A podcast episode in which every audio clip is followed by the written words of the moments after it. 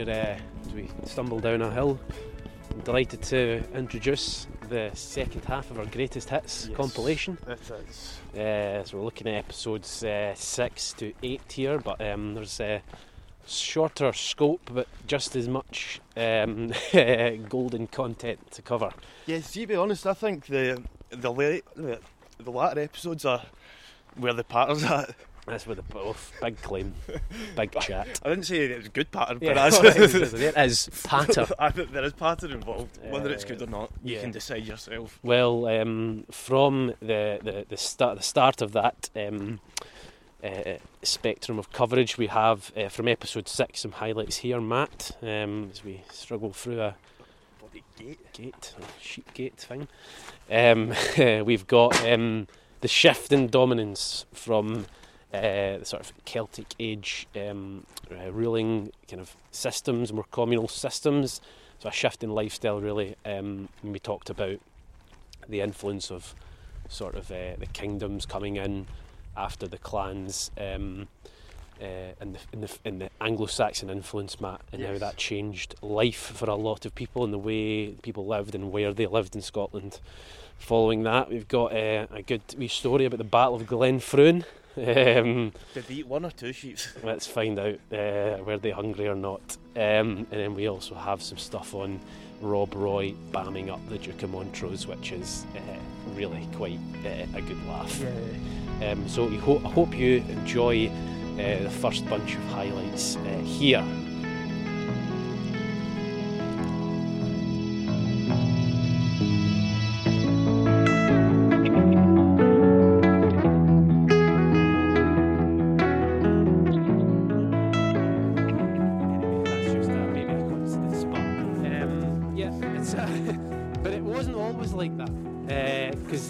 Traditional, well, ancient Scottish society was it was really um, a Celtic culture. Um, well, for a long period of time, it was a Celtic culture identifiably, and there was a shift from Celticism to feudalism, which kind of helped mark the end of the clan system.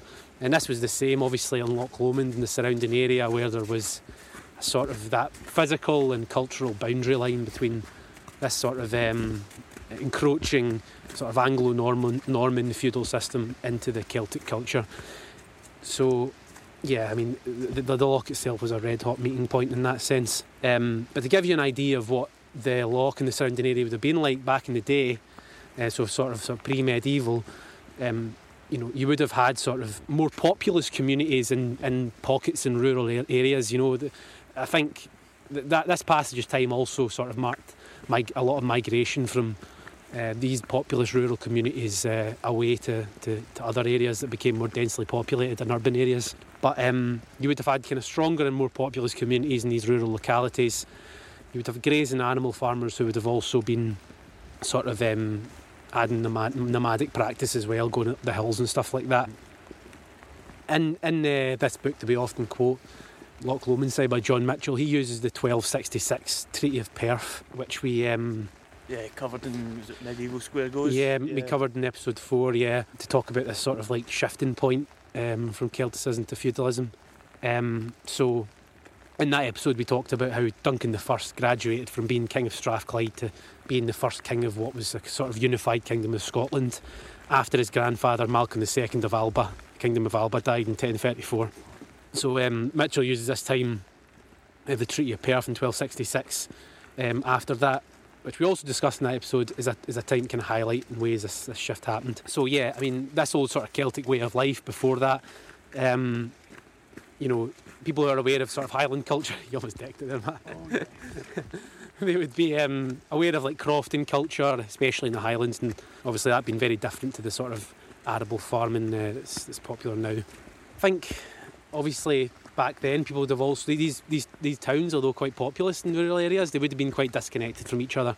So, so you know, considering all these factors, you you have this sort of neighbouring clan system. Um, where chiefs sort of uh, become successful based on the relationships with the people in, in the region itself and the local resources there.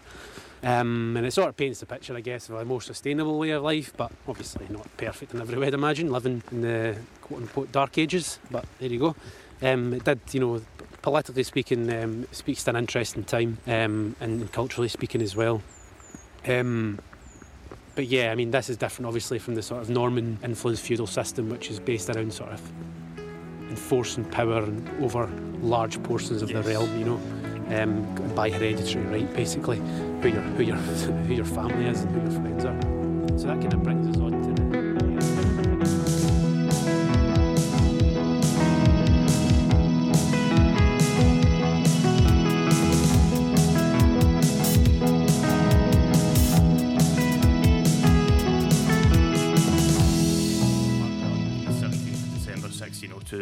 1602, McGregor's raided 45 houses in Glenfinlas, which the Coons followed up with a larger attack, or which they followed up with a larger attack in Glenfruin um, on the 7th of February 1603.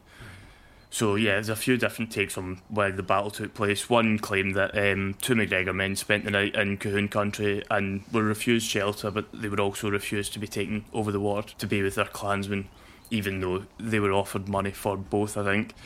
Um, so the two McGregors. The McGregors offered money for. So the McGregor offered money um, to be taken over, and they said no.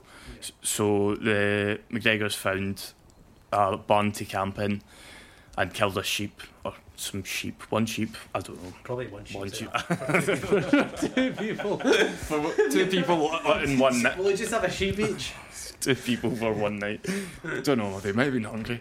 Good point, yeah. so they they killed the sheep, and then again in the morning, the McGregors offered to pay for the, the slaughtered animal, but instead were ordered to be hanged by Alexander Coon.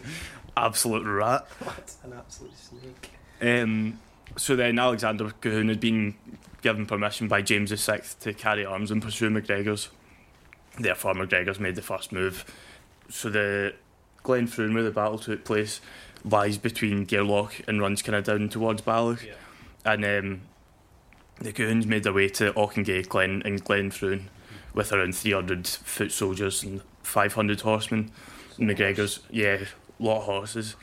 McGregor's only had 400 foot soldiers but got to the Glen first and set up 300 foot soldiers. 300. Going too fast here. Um, so they got to the Glen first and set up strategically to catch the Colquhouns with a pincer movement. Alistair McGregor, I think, who was the clan chief, um, took his men to block off the head of the Glen and his brother John blocking off the bottom so they squashed them in Yeah. and the coons were at the bottom of the glen on poor foot conditions, which made the horses Not useless. like us today. Yeah, but exactly. I don't even think a horse. No, horse would have been humped as well, uh, so yeah, the poor conditions um, made the the horses pretty much useless. The battle commenced, and uh, the Coons lost around 150 to 200 men, with apparently two students from Helensburgh also being caught up in the That's action. like the way that's kind of phrased is like that two two students were just like in the pub. oh, Well, that was like that day equivalent of yeah, yeah, yeah. So, yeah, apparently they get they get done in. So after this, James VI was meant to become King of England in the March and didn't want any Highland disturbances to ruin his coronation. So that's for context, like uh, the King of Scotland, James VI. I think he was to become The James the First of, of England, England, of. England, and the Britain, and Yeah. Britain, because like the Union of the Crowns had just happened as well at that point. Yeah. So he abolished the McGregor name, which lasted 108 years. This meant that anyone with the name either had to chuck it or die. Um, and then, yeah, so in Edinburgh, Alistair McGregor and two of his chieftains were also hanged. Oh, hanging. Isn't it? Trendy.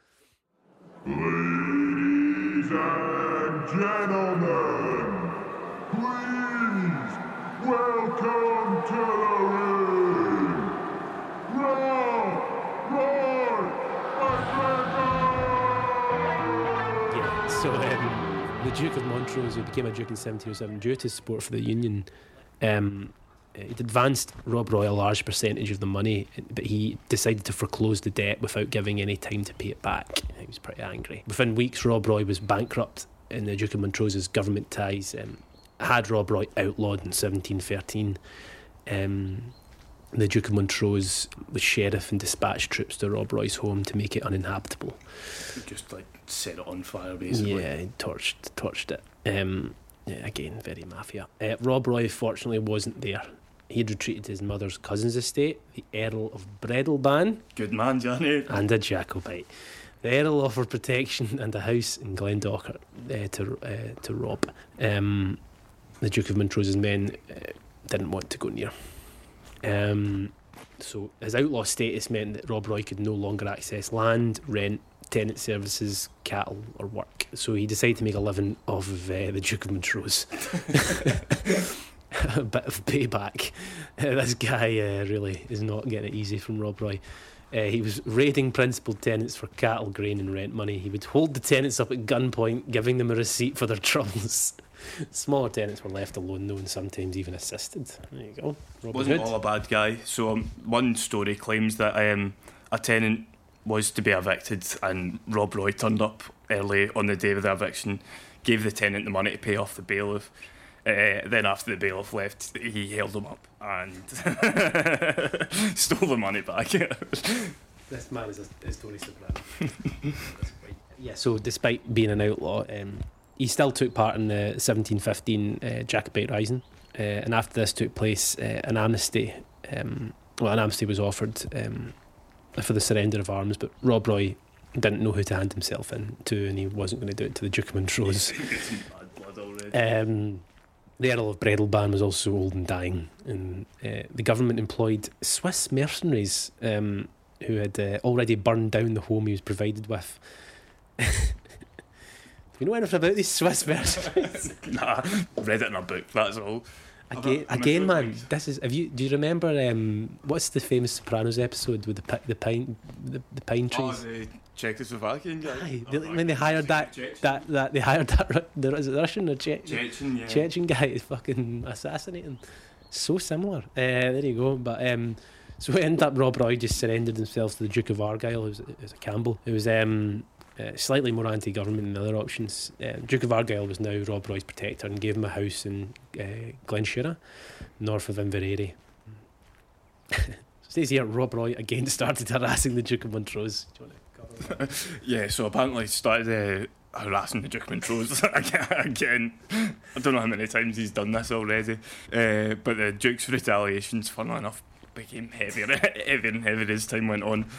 But Rob Roy would also still manage to escape captivity. Um, which must have been really, frustr- really frustrating. Uh, This fucking guy.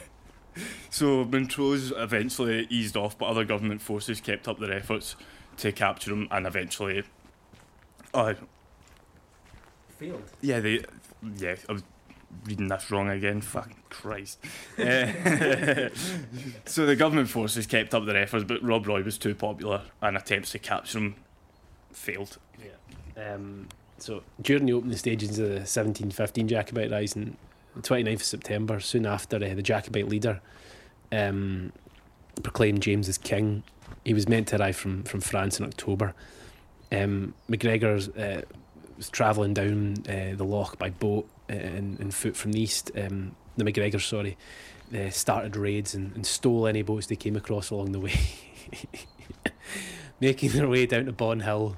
Uh, their presence is already known, and let me tell you, Matt, you don't want your presence to be known in Bonhill. no. You don't want to make yourself a target in Bonhill. With gunfire and church bells ringing out from Dumbarton Rock. Uh, the McGregors returned uh, to Inchmurrin, taking more boats, heading to Inversnaid. How many boats do you guys have, man? More than. Um, just take it. Just take that boat. Uh, where they uh, they stole uh, in Inversnaid uh, the of Montrose's cattle land and deer. Christ.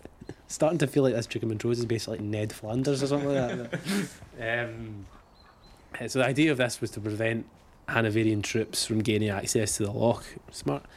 Um, it provoked a reaction from the government who sent troops and ships up the Leven into the loch, where they were eventually joined at Luss by Humphrey Colquhoun. Bloody turncoat. I mean, a name like that, you're going to be supporting the authorities. You're going to be a rebel when you're called Humphrey, are you? Um, and at Inversnaid, the troops marched up the hill to bang their drums, hoping to draw out the McGregors for battle, but they never came. Uh, the government forces did find rope, anchors, oars, and eventually some boats, but the McGregors had escaped.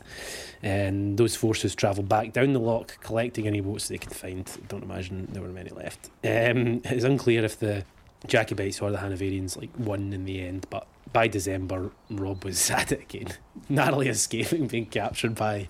You just can't the tune resist, can you?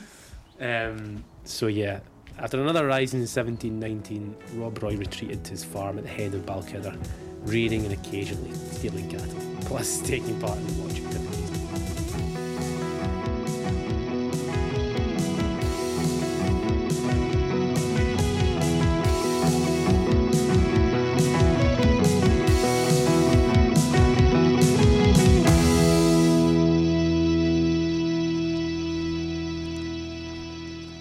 okay, Matt, we've got uh, a shorter introduction for this next highlight. Um, this is from our Lake District away day episodes, yeah, I, which do you know, I've still not listened to that. I Um, still got the fear. Uh, Yeah, I, I will do it at some point. There's going to be one day that I really need a, a wee pick me up, and Right. that's that's going to do it for me. I've heard a lot of people have enjoyed it, so um, this is definitely the episode that we were swithering of release whether we should actually release it or not. So uh, there's a bit of a good a good few laughs in that one, although it's short.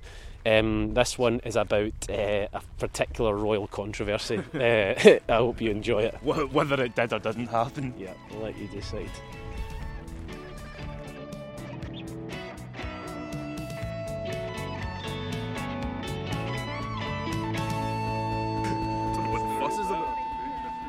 What's that? Up in the Basslight, there's a distillery.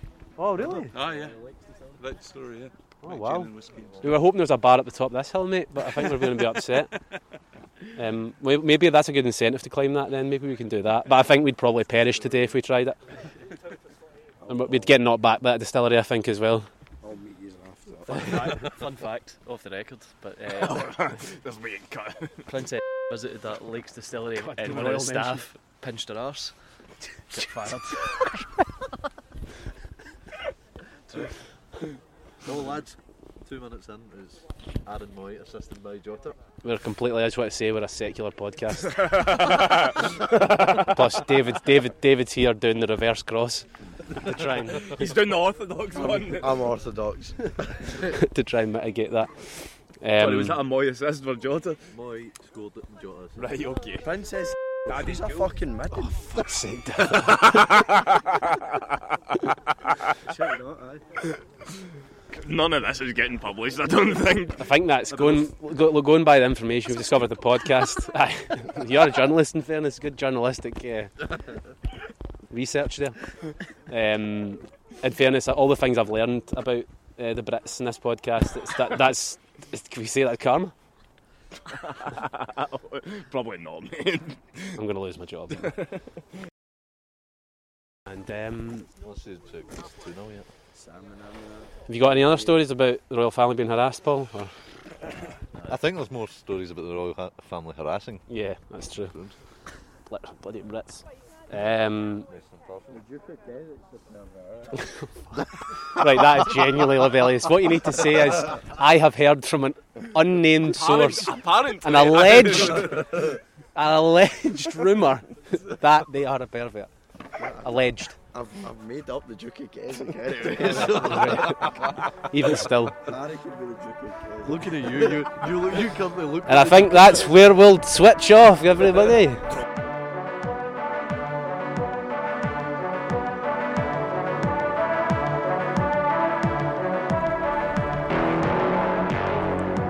Um, now we have to introduce some, epi- uh, some highlights from episode seven, which was um, about the ecology, the environment, uh, the fauna, the flora. Um, wanted to just give a, a little cut credit to um, some chat about um, the impact of climate change in the area, which might be interesting to hear about again. Um, and then some, uh, one of my favourite stories from that was around the Cameron House Bear Park, Jimmy Chipperfield, and very frightened bison. Um, and then again from this episode, which was rich and, and patter, good or bad, uh, was us calling everything weasels and fat house cats. Yep. Yeah, which I'm still pretty happy to stand by. They are appropriate descriptions. Yeah, well, I mean, look at them yourself. you- I'm sure you'll all agree. Um, and then we have some stories about Bam and Bravo, don't we, Matt? Yeah, which is pretty chaotic. Yeah. So I hope you enjoy these.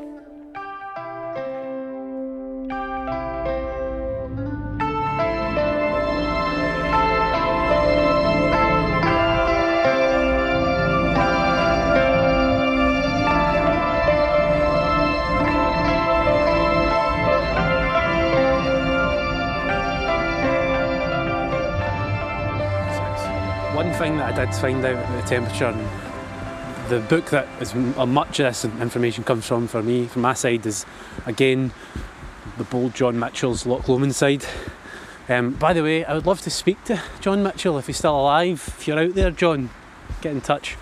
Um, because uh, I think he lives in Drymen. I did a bit of stalking Oh, on the internet, aye. But We can go meet him in the Clachan for a pint as well. we can, yeah. We have a hopefully upcoming interview uh, in the Clachan uh, at some point. Um, but um, yeah, so we've mentioned this in the first episode actually. Um, the incredible tectonic geography of the area. Yes. Um, you know the, the, the, the hills, the mountains, the convergence of the lowlands and the highlands means that there is actually a radical variation in temperature at any given uh, time or day uh, between some areas. And there's a good example here given by Mr. Mitchell, and he talks about the drop in temperature from Rowardennan Car Park by the loch um, up to um, the top of Ben Lomond, which, as a crow flies, is only three miles, um, can drop as much as seven degrees centigrade. And that's only like a, how long does it take to walk up there? A couple A hours. couple hours, so it's pretty wild. Um, there's a lot of variation in the in that temperature, and there's a lot of variation in the uh, the wildlife as well. Um, last point on on climate, um, talking about the climate crisis as it's been recently remodelled, and um, yeah, unfortunately, Matt, it looks like things are going to get cloudier and wetter. How do you feel about that? Well, I don't think it could get any cloudier and wetter, but apparently I've been disproved, which isn't actually that uncommon. So. Yeah, uh, yeah. Just looking at anecdotal evidence, yeah, um, for myself as well. Um, unfortunately, it might get cloudier and rainier, and um, we expect some species, uh, some highland species especially, to come into a bit of bother because of the drop in sunlight associated with that, and also the drop in protective snow cover. Yeah, I'd seen that there was no like permafrost left in Scotland, so like Really, there's yeah. certain you know bits that'll it'll snow and then it's Well, because um, it's hidden, you know, yeah. sheltered it stays. But I I think the last of that's Yeah. away. So Well, hopefully, oh God, yeah, use this as a, uh, a a call to action. Hopefully, to try and do something about this. Eh?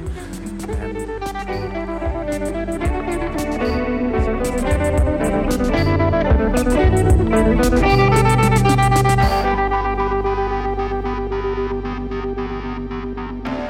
Now, I don't know how I'm going to segue this, but I really need to shoehorn this story in about bears. Matt, um, I mean- uh, yeah, just go for it. If we find a more appropriate way, we can maybe edit it right. so that it's relevant. I mean, this just everyone needs to hear this. So the the, the kind of famous Cameron House Hotel and Resort, which uh, sits on Loch Lomond, which has had a very interesting history itself. Uh, the hotel just alone, with uh, obviously like a tragic fire and other things happening, but for a number of years, um, the Cameron House or the site uh, was actually a safari park, Matt, and uh, it led to a string of exotic escapes, um, from skunks to brown bears What would you rather? Uh, encounter. It depends how big. I mean, I'm about to go into a specific bear who looks quite cute, but um, a skunk would also be problematic in some instances. I'd imagine if you're going to like a you know fancy ball or something like that after it. Um, but uh, this is from the Scotsman. Um, in 1972, the owners decided to diversify their offering by opening the grounds of the, their stately estate to some truly grisly guests. Um, it had been created in 1972 by Jimmy Chipperfield, whose family were also known for their circus um, business and uh, the introduction of animal parks to stately homes and estates elsewhere. I wonder a if, wee business yeah, going on. I don't know if they're are they related to Blair, Blair Drummond or something as well. I don't know. Goodness knows, I don't know. I mean, this didn't work out too well. For almost 20 years, the Cameron Bear Park was a popular tourist attraction for families in the West Dunbartonshire area, with its 32 varieties of Himalayan, black, and European bear, and other animals, including the American bison, the Tibetan yak, and Highland cattle, before closing in 1990 uh, to make way for the current hotel. The um, the Highland cattle must have felt really boring in amongst that Yeah. kind of. Uh, they must have felt very under threat from the bears. I'm assuming. Surely they weren't keeping them together. well, apparently the bears were allowed to roam freely. That's what I found out as well. So I don't have a clue what's going on, but there's lots of pictures of like the owner high fiving a bear and stuff. But um, there's a lovely picture here in a Daily Record article about it, and it's the Jimmy Chipperfield uh, posing with a tiny little baby bear called Patrick the Bear. Uh, whose name would have been a confounding prospect for both mass attending Celtic fans and loyal Ranger supporters and men of the Lodgen area. Indeed, the safari park was not a commercial success, reflected perhaps by this confusion around uh, the Bears' um, proto um, Tim and uh, staunch name. And uh, all investors, including the owner, Patrick Telfer Smollett, a descendant of the Smolletts, um, went bankrupt before the land was given over to new developers who basically established a now uh, reputable hotel and resort. And to stay, it's on the topic of the parks.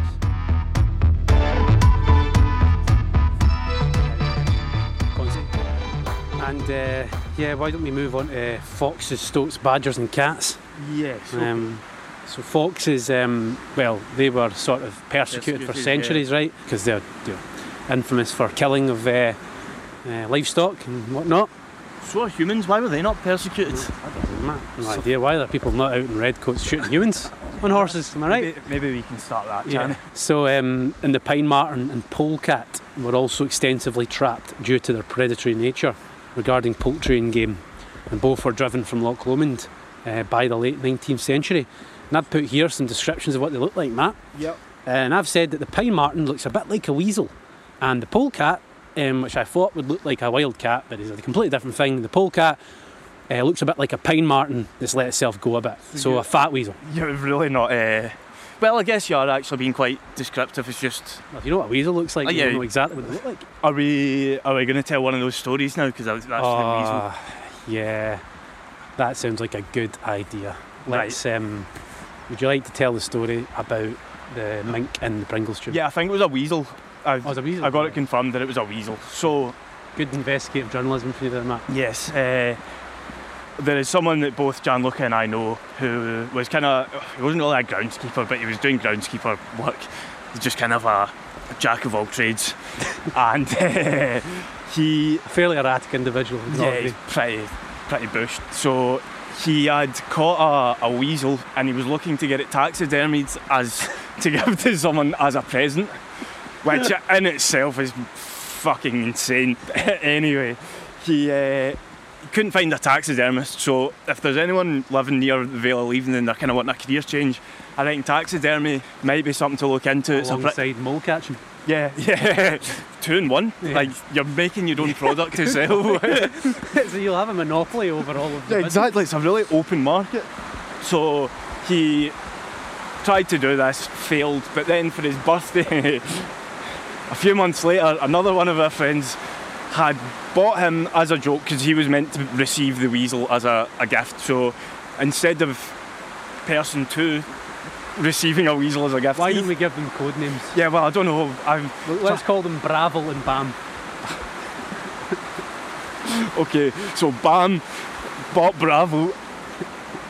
What he thought was a taxidermied weasel, and it arrived. Did you not order it on Amazon? Yeah, I know, I think it was eBay. so I bought this thing off eBay and it arrived in a Pringles tube and it just turned out to be a dead fucking weasel. It hadn't been stuffed. There was flies in the, the Pringles tube and everything. So Did he send it back? I don't know. I, I, surely you don't send that back. You just put it in the fucking bin. Like, I I don't know what happened to it, but that's one. And then I've got a deer story for later on, but we'll Yeah, get- we'll, we'll- come to that later. yeah. Um, featuring the same people. One of the same people. Bravo. Bravo been featured again. Uh, aye, well, uh, there you go. Um, in case you didn't know, you can in fact order on eBay um, a, mink, a dead weasel in a tube, A Pringles tube. in a Pringles tube. Um, It's not been stuffed. has not been stuffed. An untaxidermied weasel. Um, so, on the subject of weasels, That's a good insult. Sto- yeah. uh, stoat and weasel populations increased with the introduction of brown rats and rabbits, including in moorland where dry stone walls could provide cover. The stoat population, also impacted by the myxomatosis of rabbits, um, uh, they were also impacted, but they appeared uh, to be more common uh, than the rabbit. You ever came across a stoat? I don't know what it looks like, so I couldn't tell you. In my head, it's like a fat sort of beaver type thing. Right, so everything's either. Oh, do you know what? No, it's not. It's a it's a weasel. Is it? Is it's that more like a weasel. Is that a weasel? yeah, I think. Um, maybe I'll Google that after. Badgers next, is that? Badgers, I believe. Yeah,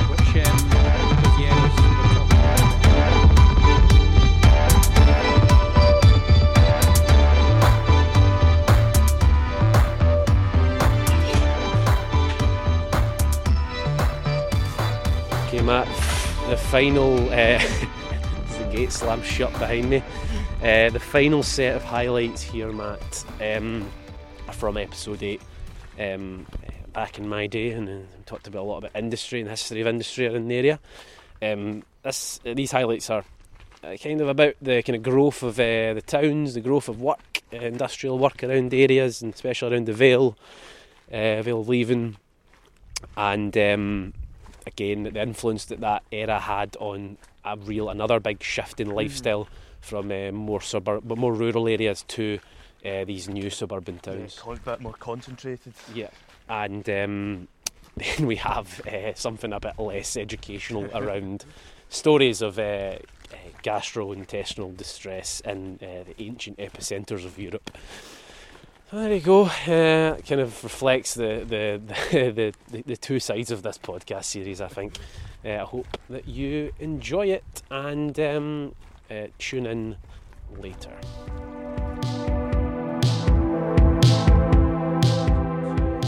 Just again, a wee, a wee bit here on sort of the shift from communal rural living, which was much more common before the industrial age, and the shift to sort of urban living and the industrialised working practices, which we'll go on to in a wee second around the area. But yeah, so um, the drift from the land. Do not use disposable barbecues within the vicinity of this structure. We're Yes. currently standing under a wooden pyramid. You'd think that would. Uh, Yeah, so we're in, we're, we're standing behind Inveruglas Monument. We're about to look out. It's a big kind of pyramidy thing. We walk out.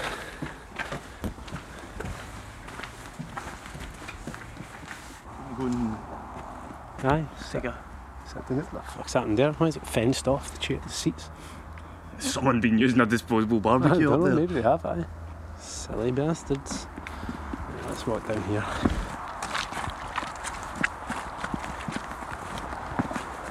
Oh, this is lovely. The only Yeah. thing that's missing is a couple of Camden off menu IPAs. Good point, mate. Good source one. Ask a passerby. Yep, I'm just sitting on the rock. Out off the front of that Inveruglas monument. Just right on the edge of the water. Lovely, man. Sun in our faces. Gorgeous scenes. My now clean-ish looking boots, despite the fact that they Yeah, they've they've scrubbed up quite well. as I'm lounging. Aye, so uh, where was I? Going from communal land use to the industrial age. And um, if my notes will let me find my place. Yeah, so what I was saying is the drift from the land during the 18th and 19th centuries, consequence of the agricultural reforms that are taking place and sort of less labour intensive work practices that are being introduced on these kind of farms, meant that um, basically there was a loss in sort of labour needed for these kind of practices. This caused like a significant displacement of, a, of, of significant proportions of Loch Lomond side rural populations. Um, and this was happening at the same time there was a loss of sort of basically all common land through uh, successive enclosures of land by contiguous landowners, as they're called here in John Mitchell's book. And that deprived many people of the livelihoods that they had before of self sufficiency uh, on their own smallholding farms. Uh, and the, you know, at the same time, as I said, there's this amalgamation and mechanisation of farms, cutting back in the number of workers needed. And in the uplands as well, uh, many of the long standing farming tenants were, uh, as it says here, obliged to vacate their holdings to allow the incoming flock masters to run enough sheep into the emptied glens to meet the increased rents. Parishes on the east side of the loch experienced the greatest exodus of people, so that's Drymen and Buchanan.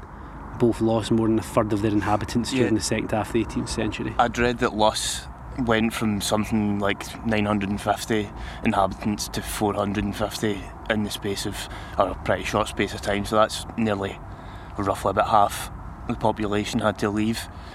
Mm. And the mainly Gaelic speaking population of Buchanan, so that's kind of like near Gartocharn. Uh, I think so. There's like Milton of Buchanan in between Drymen and Balmaha. So I don't know if it's around that area. Right. And the Gaelic speaking population of that area declined by a similar number again over the next 30 years, so yeah, again losing a sort of third of its inhabitants. One part of this Highland parish was entirely denuded uh, of its residents, and the Kirk Session records showing that where 63 families had once lived, the land was entirely given over to sheep. It's really devaluing human life, isn't it? It's like I'd rather have sheep living here than you. Yeah, and I, you know, I think at this time there's no way that people would have understood how this was life in these areas was going to maybe did they that change it was going to change forever, and you know up to this point now, well maybe the advent of kind of home working's made things slightly different, but Mm. you know it's still you can't imagine these big you know groups of people, uh, families and communities living in these areas. It's, they're so quiet now. And under the terms of new leases coming into effect, it was not unusual to have stipulated that every abandoned steading be dismantled or at least rendered uninhabitable by removing the roofs. And I think we talked a little bit of that kind of stuff in, in sort of, uh, we, we talked about bothies and kind of bothy culture. that, like the so landowners th- this time in the Glens and the Highlands did their best to try and destroy these old farm steadings, but kind of they couldn't really keep up with the people that were using them and trying to re- recover them. So yeah, constant battle between bastarding elites and massive landowners and um, kind of people just trying to live their lives basically. Normal folk. Yeah. Um, the ruins of some of these homesteads can still be seen in the area, providing a quite a poignant reminder of the way that kind of life has disappeared. And, and, and I think uh, John Mitchell, actually, there's a- there's a brilliant kind of excerpt here in that book about. He says that compared to the national outcry that followed the enforced removal of rural people in favour of sheep elsewhere in the Highlands and Islands of Scotland, uh, he's referring to the Highland clearances, which are quite famous, infamous. This precursor attracted remarkably little public attention and critical comment. And I think he links it to the fact that you know back then and maybe even now it was kind of justified that the pull factors were as strong as the push factors. Um, we're about to move on to why it's basically the growing textile industries and Yep. around uh, the River Leven and the Clyde. But yeah, it still doesn't. I, I don't. I think if you were to ask these people, can we stay where we are? Um, you know, and have our old way of life, they probably would have said yeah. But I'd imagine so. yeah. But instead, yeah, people were uprooted and folks start to move to the towns, which brings us on to the bleach, the dye, and the print works. Yes. Matt. So there was a lot of bleach dye and print works. It moves from bleach to dye and then to print on the River Leven. So the Leven's the only outlet from the loch. It flows from Balloch out to the Dumbarton past so Jamestown, Renton, Alexandra, Bonhill, and then goes out into the Clyde and Dumbarton. So the Vale, that's kind of a a local term for the area. Vale of Leven includes Balloch, Renton, yeah. Alexandra, Bonhill, Jamestown. So the Leven's one of the, the fastest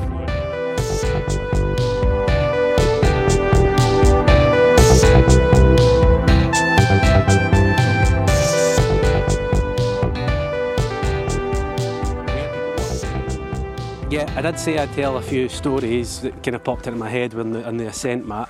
One was to do with gastrointestinal distress. Um, I don't really know if this is uh, good, enjoy content, but um, it did remind me of um, we were we were talking about first of all about our pal again. We, our pal, no, should we say? Aye, it's our pal. Well, We can cut it. out.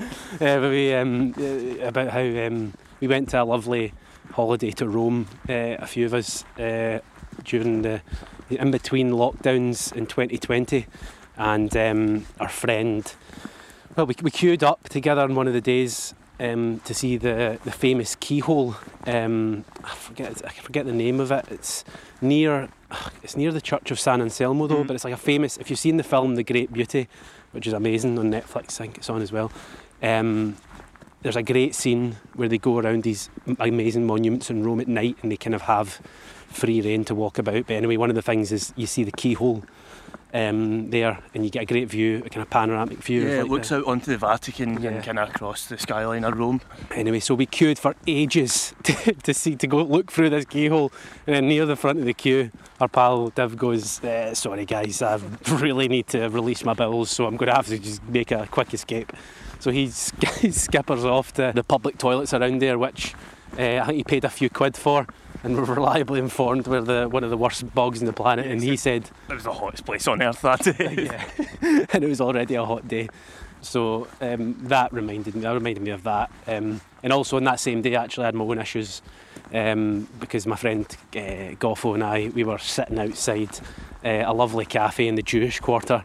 And after an espresso or two um, and a night of heavy drinking prior to that, I think we were trying to wash ourselves in the uh, the Trevi fountain at three in the morning that night, uh, the night before. But um, yeah, basically, um, I went to use the facilities in this little cafe and uh, it was quite. Um, anyway, it was it was not a nice sort of episode. And I've opened the door, and directly outside are the three owners of the cafe sitting at a wee table, like a metre away from the door.